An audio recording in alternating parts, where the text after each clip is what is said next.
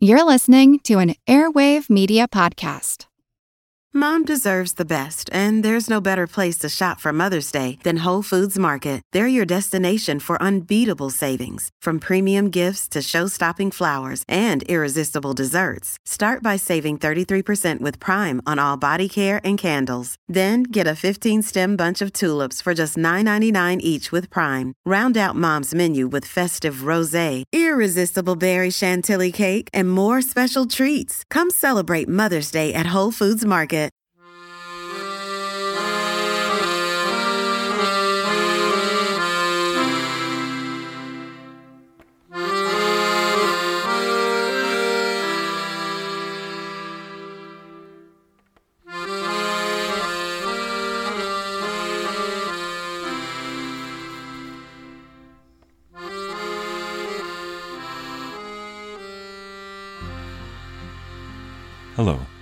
Welcome to the Pirate History Podcast. My name is Matt. Thank you for listening. When we left off last time, Henry Morgan was preparing for his first great raid on the Spanish Main. His last raid under Myngs and Mansvelt was a resounding success, and now Captain Morgan and his closest allies were about to embark on a voyage that would see them gone from the shores of Jamaica and Port Royal for a full 22 months. Now, 22 months is a long time to be gone from home, especially when you're going to be in hostile waters, deep in enemy territory.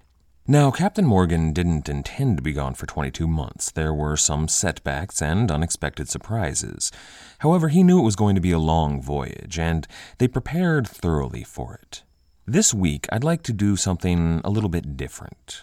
This great raid could really be considered the dawn of the golden age of piracy and I'd like to take a step back before we set sail with Captain Morgan and look at what they were doing while preparing for this voyage.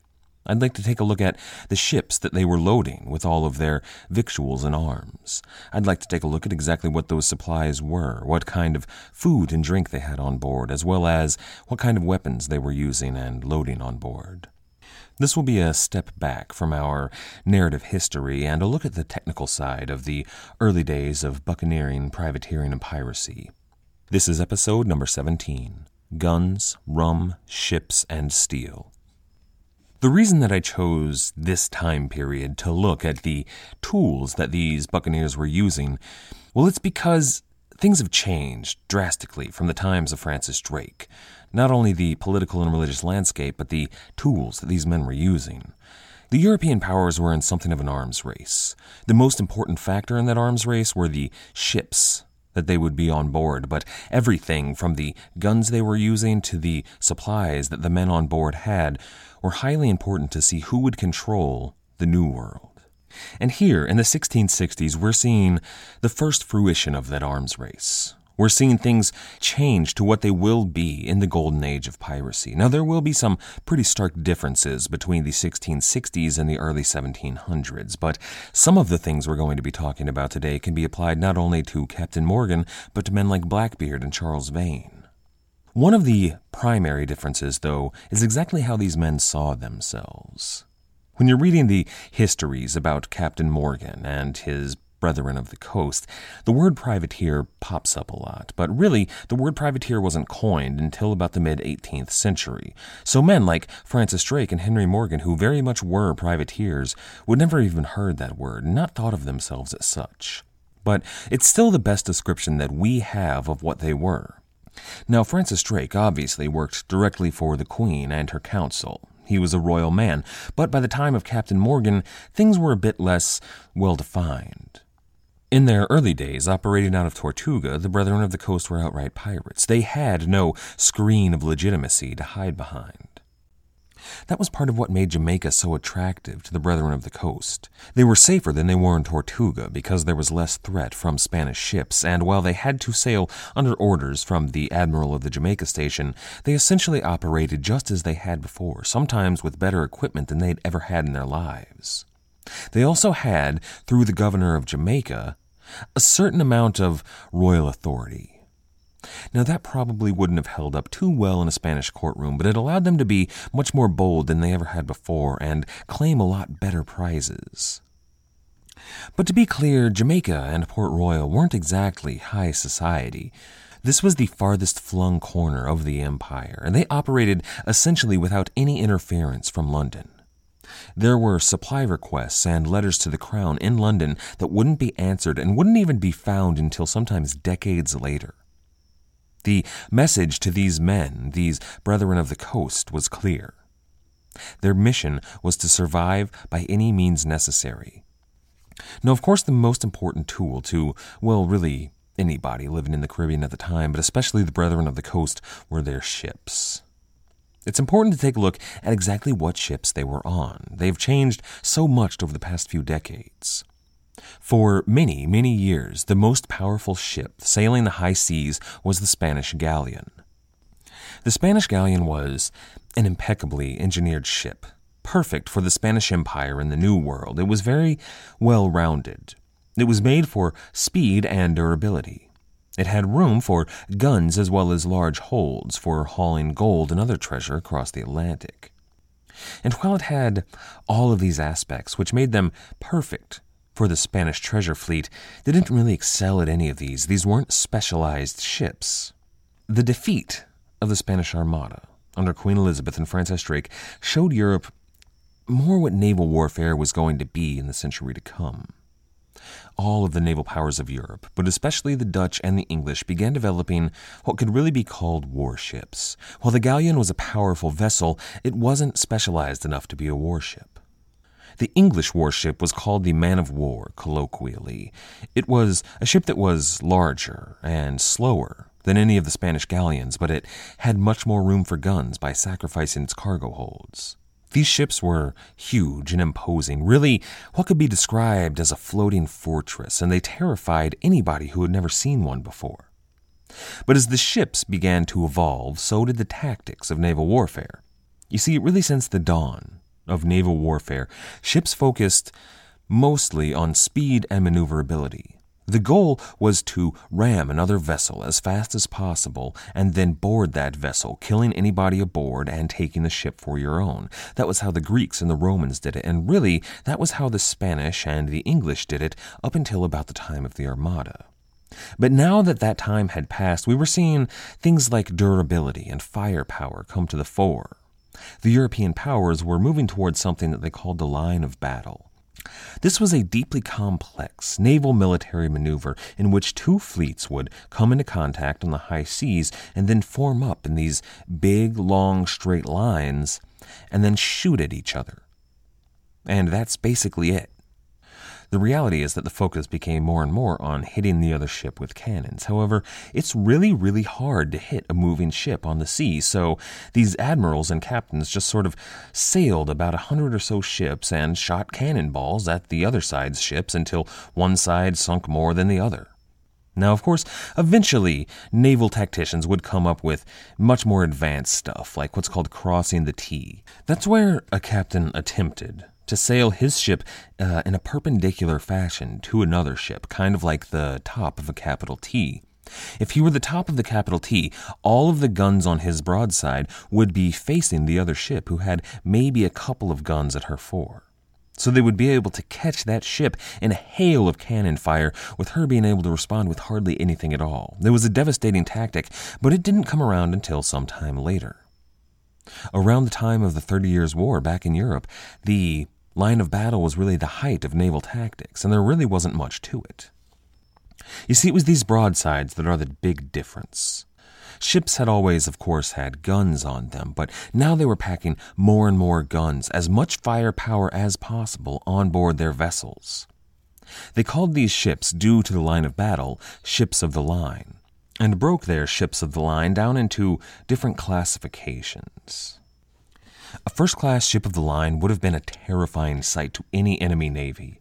These ships had three or four decks on them that were devoted entirely to cannon.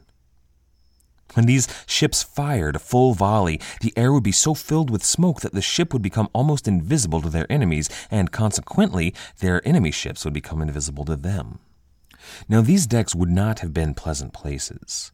This is a cramped space. They were trying to fit as many decks and as many guns on these ships as they could. There would have been very little light, virtually no sunlight. The only access to the outside were their gun ports, and the air inside would have been filled with gunpowder and the sound of explosions. These decks were so small that men couldn't even stand upright in them, and sometimes they would have 10 or 15 guns on both sides, and then the center of that deck would be filled with gunpowder and shot, things that they would need to light their cannon. I can think of few places that sound more terrifying to me than one of these gun decks. Very little light, probably unable to hear from the frequent sound of explosions, not only from your deck on both sides, but from the deck above you as well. The air so filled with smoke that it's almost impossible to breathe, and really no way to see anything but the room around you. The only time that that changes is when the other side scores a hit on your vessel and holes open up into your ship, showing you the outside world. Now, that might almost for a second seem like a gift because some of the smoke begins to roll out and you're able to see some of the light from the outside world until you realize that those holes are getting your ship closer and closer into sinking into the depths of Davy Jones' locker. And it would have been almost impossible to escape from these ships. If your ship begins to go down, there's going to be a scramble to climb up to the deck above you, where there, there's going to be another scramble and the chaos of men dying and bleeding and screaming. You're not going to be able to make it to the top deck to swim away, and then when you are, hopefully you are close enough to shore to be able to swim. Working the gun decks of any of these large battleships for many of the great European powers seems like one of the most terrifying jobs in human history. That's why most of the men who were on board were not volunteers. These men were forced into service. These men were victims of the press gangs back in Europe. The lucky ones hoped to win their battle and head home. The unlucky ones hoped to win their battle and see land ever again. That land would have been halfway around the globe from home, but it would have been safer than on the back of a ship owned by the king. Now, these ships, these first class ships of the line, carried sometimes as many of a hundred or more cannon, and they were massively expensive. Not just expensive to build, but to sail and maintain as well. Any nation, though, that wanted to play at empire needed to build as many of these ships as possible. Whoever had the most and the best would rule the waves. But there were, of course, smaller ships as well. There were the second and third rate ships of the line that held slightly fewer guns. However, they were virtually the same ships, just with perhaps one less gun deck and a few less guns on board. But then there were still smaller ships ships that were less imposing. But using the right tactics, these vessels could be just as successful against the larger warships and the empires of old Europe. The most common and most prominent warship in the Caribbean was the frigate. Now, exactly what the name frigate implies is a little bit difficult to ascertain. According to Samuel Pepys, who was an English admiral that would, a few years after these events, categorize the English Navy into different subcategories, a frigate was a warship that was directly below the first, second, third, and fourth class ships of the line. In practice, according to the English, that meant that it was a three masted vessel ship rigged that carried one above board gun deck. It was fast, it was maneuverable, but it still had quite a lot of firepower. Now, the French and the Dutch had their own variations on the frigate, and the Spanish fragata had its own key differences. But essentially, what a frigate was, was a single decked warship that was built low and long. These were very long, maneuverable vessels that could cut through the water unlike any other warship of their time. The frigate was the bread and butter of the men who lived in the Caribbean. At Port Royal, Jamaica, the best warships they had would likely have been the frigates. Admirals Myngs and Mansvelt, and certainly Morgan, had frigates. These were their vessels. Later on, the greatest pirate ships we know of were frigates. For example, Blackbeard's Queen Anne's Revenge was a frigate. One of these ships, under the command of one of these buccaneers, privateers, or pirates, made him a superstar that was able to take on the local navy. However, it was a difficult ship to come by.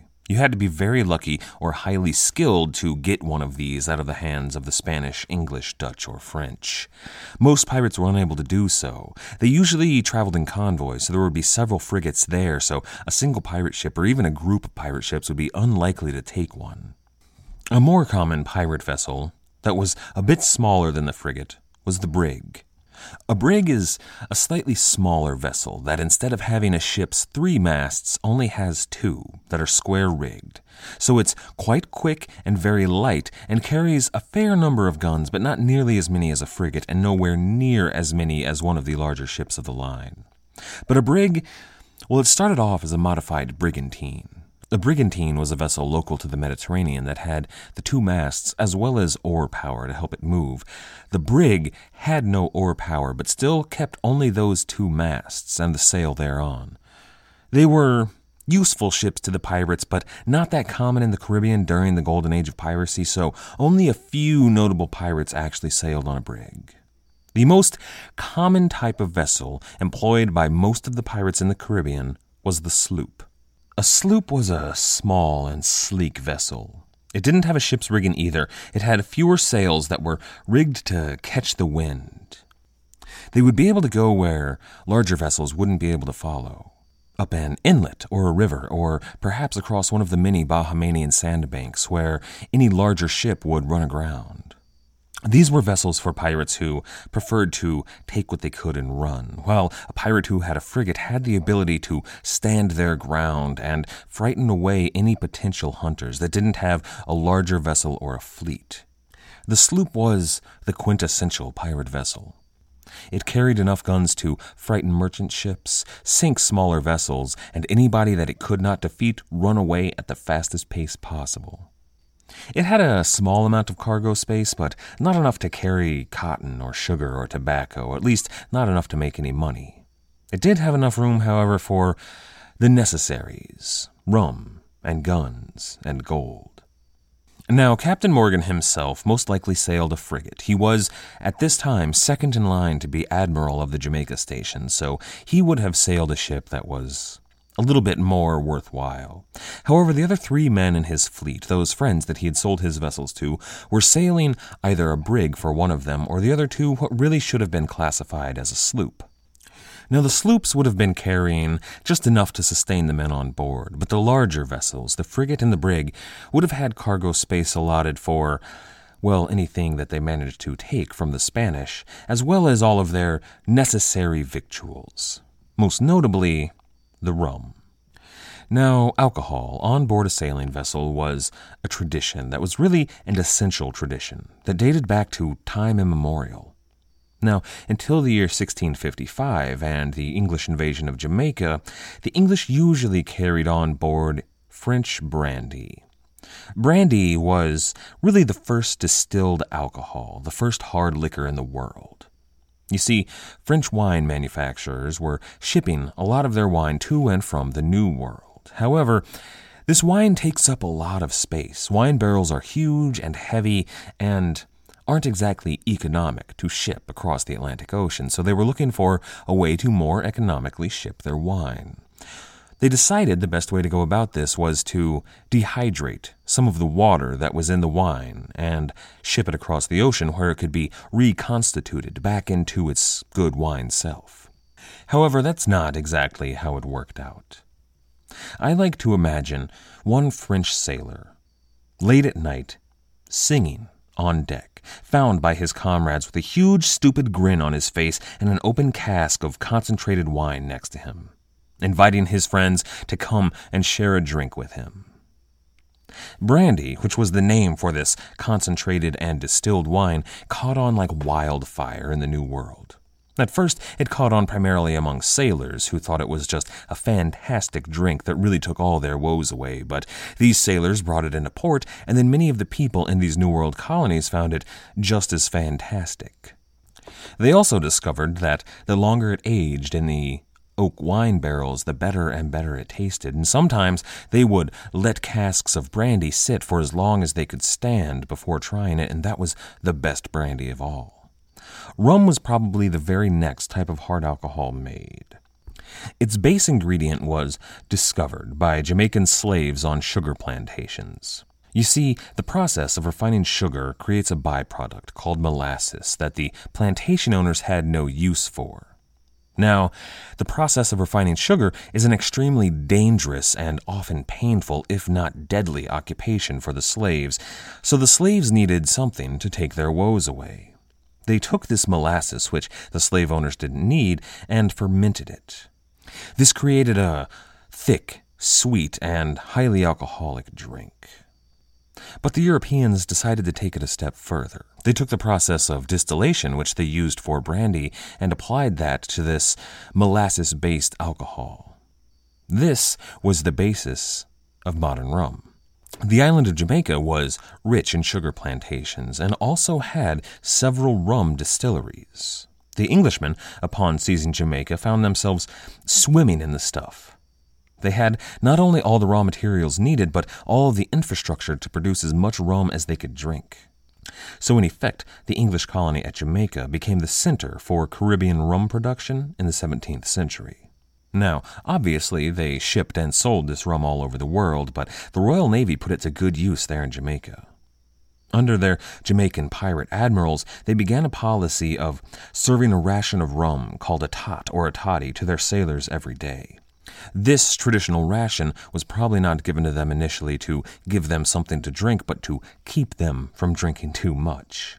Now, years later, George Washington, during the American Revolution, would order a tot of rum given to his soldiers, and the English Navy would actually continue this practice of giving rum to their sailors until the year 1970.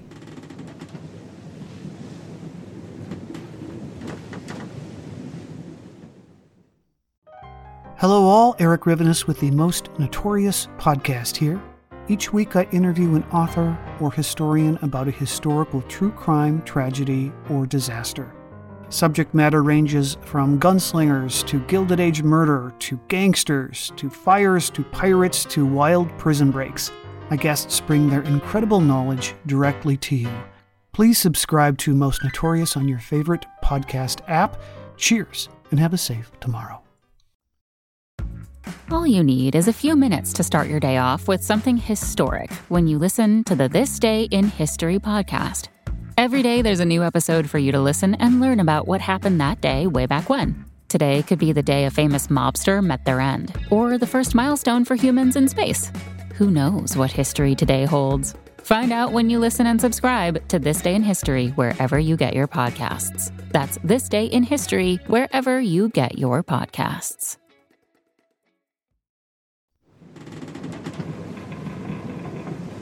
Now, while the Jamaican pirate admirals put this into full effect, the tradition actually dated back to the time of Francis Drake. If you recall in one of our previous episodes, Drake actually discovered a drink that the natives used when his men were coming down with scurvy. It combined a medicinal tree bark tea that the natives employed and lime juice, which Drake then decided to mix with a small amount of rum. This was really the world's first cocktail. It was called, at the time, the El Drake, and it was the basis for the modern mojito. Now, Richard Hawkins, the son of the famous John Hawkins, made it official naval policy to have all of the ingredients for making the El Drake on board to cure men who might come down with one of the terrible diseases at sea. This was the precursor not only of the El Drake, but of a drink that wouldn't actually be invented for about a century yet, a drink that would become ubiquitous on board naval vessels. That would be grog. Now, grog would come after the time of the golden age of piracy, but essentially what it was was a drink that took rum and lime juice, very similar to the El Drake, and mixed that instead of with medicinal tea bark with a, a light beer, so that it would hydrate, protect against scurvy, and keep the men nice and drunk so that they could do their work free of pain. This sounds like a spectacular drink. To be sure, the hard drinking buccaneers, with Henry Morgan, were loading all of the ingredients for the El Drake on board their vessel. They didn't know exactly what might happen to them at sea, and these were necessary and highly available on the island of Jamaica. Now, in addition to the rum, they would have had jugs of fresh water that they would try to stretch as long as possible. However, fresh water at sea isn't going to last very long, no matter how you try to store it. So, to keep themselves hydrated, they would have had jugs of alcoholic beverages that were very low in alcoholic content. This would have been something similar to about 2% beer, just enough to keep any bacteria from growing and souring the water. Now, this beer would have been not exactly like a bottle of PBR. They probably wouldn't have used any of the ingredients that we're used to in beer today. There would have been no hops in it, first of all, but it also likely wasn't even made with traditional grains. They would have used local ingredients to make as much of it as possible. It's entirely possible that they had beer made out of the molasses, similar to what the slaves drank on the plantations, but much more likely, because they were the Brethren of the Coast, they drank some of their traditional beverages. First of all, they would have probably had a sweet potato beer or a yam beer. You see, sweet potatoes were a staple food in the Caribbean at the time. And it wasn't only eaten, it was also made into a hearty and slightly alcoholic drink. Now, this is different from the sweet potato beer you can get today, and I fully intend to make some and try it out before too long. The other drink they probably would have had that I also very much want to try would have been a palm wine made from local palm trees that sounds thick and creamy and almost sickly sweet, but much more alcoholic than the yam beer. Now, they probably wouldn't have mixed that with the water because it sounds like they both would have soured, but these are all of the alcoholic drinks that they would have had on board. The rum, they would have kept drinking that too a minimum, unless they were celebrating something, because really they had to be on their toes. They never knew when they were going to run across a patrol that they had to run from at top speed. Then, after that, they would have loaded on board all of their foodstuffs. Most importantly, for any ship going to sea, they would have loaded on board hardtack, which was a biscuit made out of flour and water, and sometimes salt, that was baked four times until it was an unbelievably dense cracker, a cracker that would never go bad and was extremely nutrient dense. Now, this food has a lot of nicknames that sailors gave it throughout the years, and most of them are some variation of tooth cracker or jawbreaker. It appears that the only way to actually make this food edible is if you soaked it in a small amount of salt water or more commonly coffee on board. Now, in addition to the hardtack, they'd also have loaded quite a bit of salted meat on board. This would have been almost certainly pork because there was probably no beef on the island of Jamaica at the time, and there were quite a few pigs that the Brethren of the Coast were adept at shooting from their time on Tortuga. So they would have had a fair amount of what amounted to very hard pork jerky. But these two types of foodstuff, while they would have been well known to all of the sailors in Captain Morgan's fleet, were not what they were likely going to be eating. These were really nothing more than a last resort. These were foods to be eaten if the ships were becalmed or lost at sea and they had no other way of getting food. You see, the buccaneers would have put on board enough fresh food to last them a few days, perhaps a week, however long the food would stay fresh, and then after that, they were mostly going to subsist on tortoise. Fresh tortoise, which they could catch almost anywhere in the Caribbean or the New World. These tortoises were so common that nearly every visitor to the Caribbean, in their writings afterward, would make a mention of them. Columbus did, saying that the bays he stopped in were so filled with tortoise that they made a racket that kept the men from sleeping as they banged against the hull of the ship. Exquemelin said they were, quote, very good to eat, quote, and another visitor said, quote, The choice of all for fine eating is the turtle or sea tortoise. The flesh looks and eats very much like choice veal, but the fat is of a green color, very luscious and sweet. The liver is likewise green, very wholesome, searching, and purging. So their diet would have consisted primarily of rum, stale water, fermented yam juice, hard crackers, pig jerky, and fresh turtle meat. Yum! A pirate's life for me. However, I do have a plan, in fact, to put out a video where I make, try, and review some of these pirate victuals. Now, don't worry, I'm not going to eat any turtle meat, but I am going to try some pork jerky, some hardtack, several of these pirate beverages, and several other pirate themed drinks I can get my hands on, as well as a selection of rum. Me and a few friends are going to try these out, make a video of it, and put the results on YouTube because why not? But most of what we've talked about so far sloops and frigates, hardtack, and fresh tortoise meat these were par for the course for really any sailor in the Caribbean at the time. So, what is it that sets the Buccaneers apart? Well, most notably, it's how they modified their ships. Historian Stephen Talty writes, quote, the first order of business was to rip out the wooden bulkheads in the holds, which were used in merchant ships to keep barrels and trunks from sliding.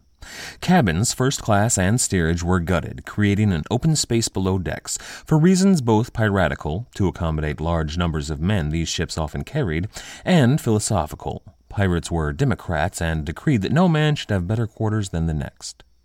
Carpenters would reinforce the deck to support extra cannon and cut slots in the hold for guns or mount them fore and aft as chasers, cannon that could be fired on anyone trying to pursue or escape them.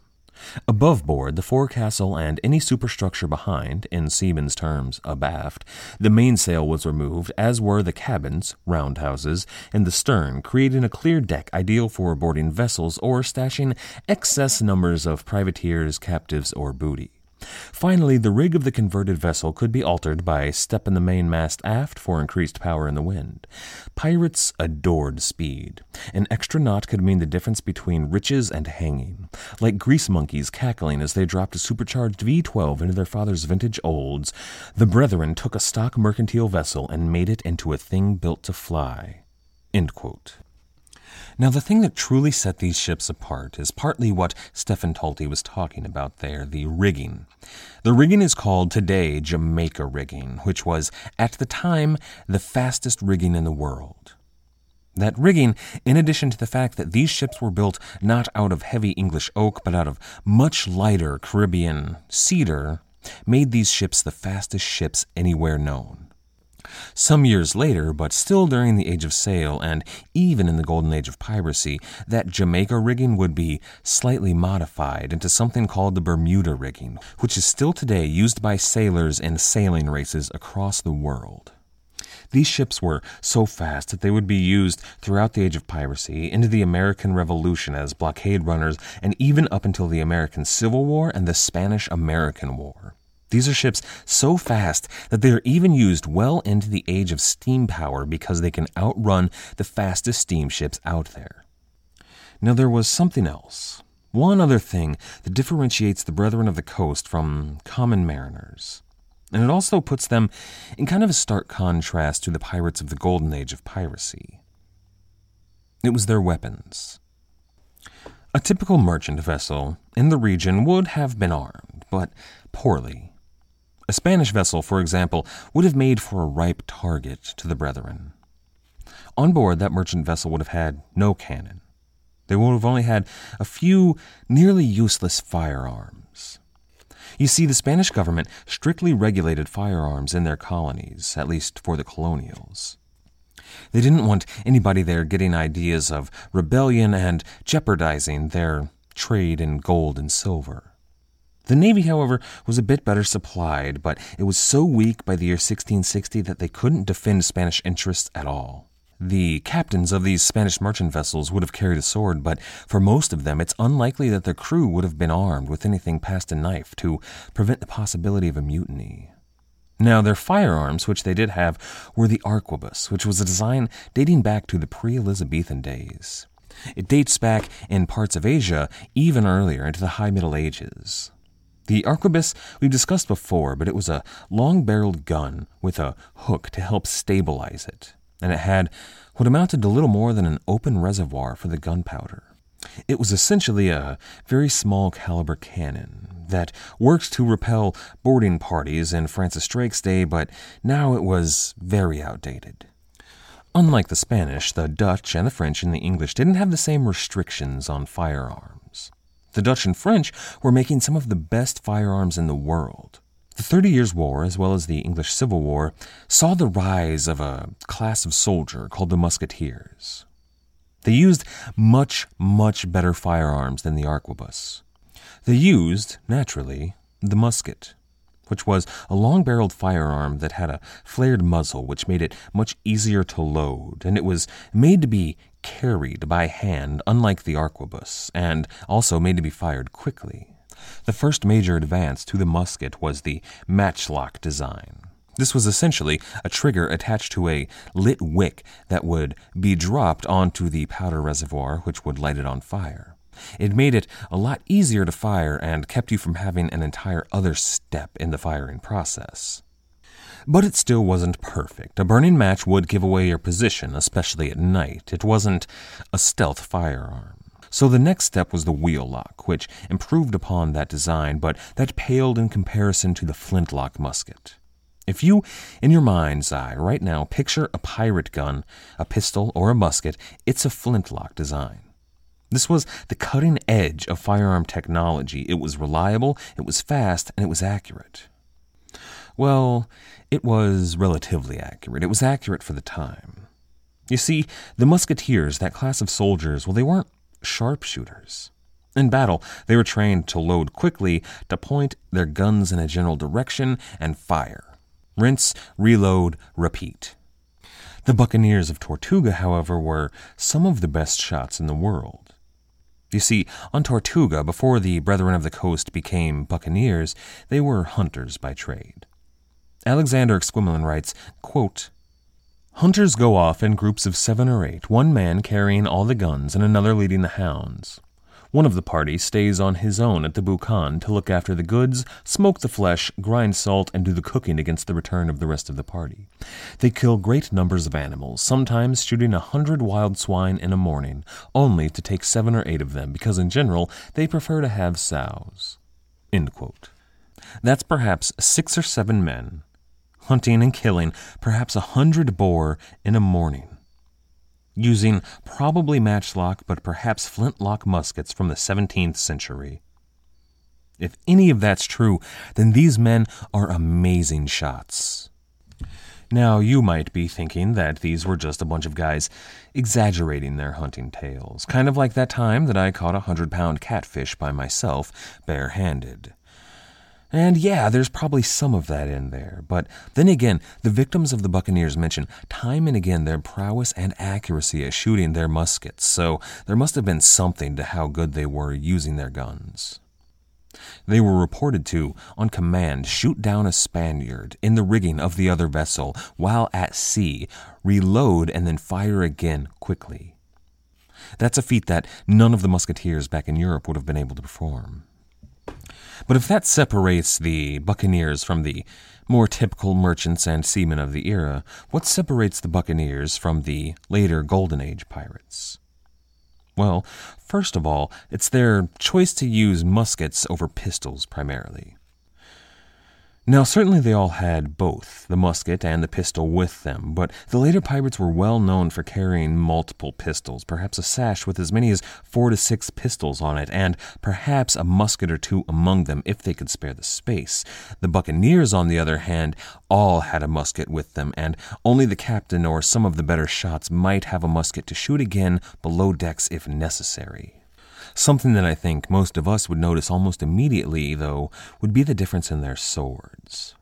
Now, on board a ship, nearly every man from Europe carried a cutlass, but the cutlass carried by the buccaneers under Captain Morgan and the one carried by, say, Calico Jack Rackham would have been very different animals. They were both one sided blades that were slightly curved and had something of a hand guard. This was typical of every naval blade. However, the cutlass being used by Blackbeard or Jack Sparrow is an elegant weapon from a more civilized age. The cutlass used by Captain Morgan would have been something that looks to our eyes a lot more like a common machete with a small handguard on it. Which is because more frequently than being used as a weapon on board a ship, it would have actually been used as a machete. Now, certainly, on board a ship, if they had run out of shot and powder, they would have pulled their cutlass and used it on any man that dared to oppose them, but more often than not, the cutlass was used to cut underbrush. They were only used in violence if truly absolutely necessary. You see, that highlights really the key difference between the Buccaneers and the Golden Age pirates. The Buccaneers of America engaged in piracy and took unbelievable amounts of loot at sea, but their primary occupation, more than pirates, especially under Captain Morgan, was soldiering. The most stark difference in the armaments between the buccaneers and the later pirates was the fact that all of these buccaneers carried with them pikes long, steel tipped spears, very similar to all of those used in the English Civil War, a conflict in which Henry Morgan probably learned how to lead men on the battlefield which is where he would be leading these men primarily. They would fight at sea if necessary and take vessels if they needed wine, water, or lumber. But really, what Captain Morgan was leading these men into was not a fight at sea, but he was leading them to the Spanish Main to carry their pikes and their cutlasses and their muskets and bring them to bear on unsuspecting Spanish settlements. And they would prove to be very, very good at it. I hope this gives you an idea of what the buccaneers under Henry Morgan of the early 1660s were loading onto their vessels. They certainly prepared well, because the raid that was coming would go down in history as a raid that rivaled or even surpassed the greatest raids of Sir Francis Drake. Next week, we'll set sail with Captain Morgan on his voyage to Villa Hermosa and the Spanish Main. I'd like to thank everyone for listening. I'd like to thank especially everybody that has supported the show, either through the PayPal button on our website or becoming a patron on Patreon. I'd like to go ahead and give a shout out to those of you who have. That's Andrew, Garrett, Talon, Brandon, Brad, Philip, Stross, Adam, Barton, Mark, Anders, Patrick, Keith, Preston, Dave, Levi and Emma, Rasmus, Bill, Heather, and Linda. All of you guys on Patreon really help keep this show afloat, and we appreciate all of you. There was a hiccup in the first major reward planned for those of you on Patreon. However, we are back on track. We've got an artist working on that map of the Caribbean, which is looking spectacular. In the next few days, I'm going to post pictures of it to Patreon and to Twitter and to Facebook, and then I'm going to go ahead and send everybody who has pledged their support on Patreon thus far a copy of that. If you'd like to support the show, there are many other ways to do it. We really appreciate everybody out there who has left a review or a rating on iTunes, Podbean, Stitcher, or any of the other places people listen to the podcast. Our theme music was, as always, The Old Captain by the fantastic band Brillig. If you're enjoying that music, I suggest you go on over and check them out at brillig.com.au. That's B R I L L I G.com.au. After you're done over there, why not go on over and check out our website at piratehistorypodcast.com, or you can check us out at Twitter, Facebook, YouTube, or SoundCloud. Most importantly, to everybody out there, thank you for listening.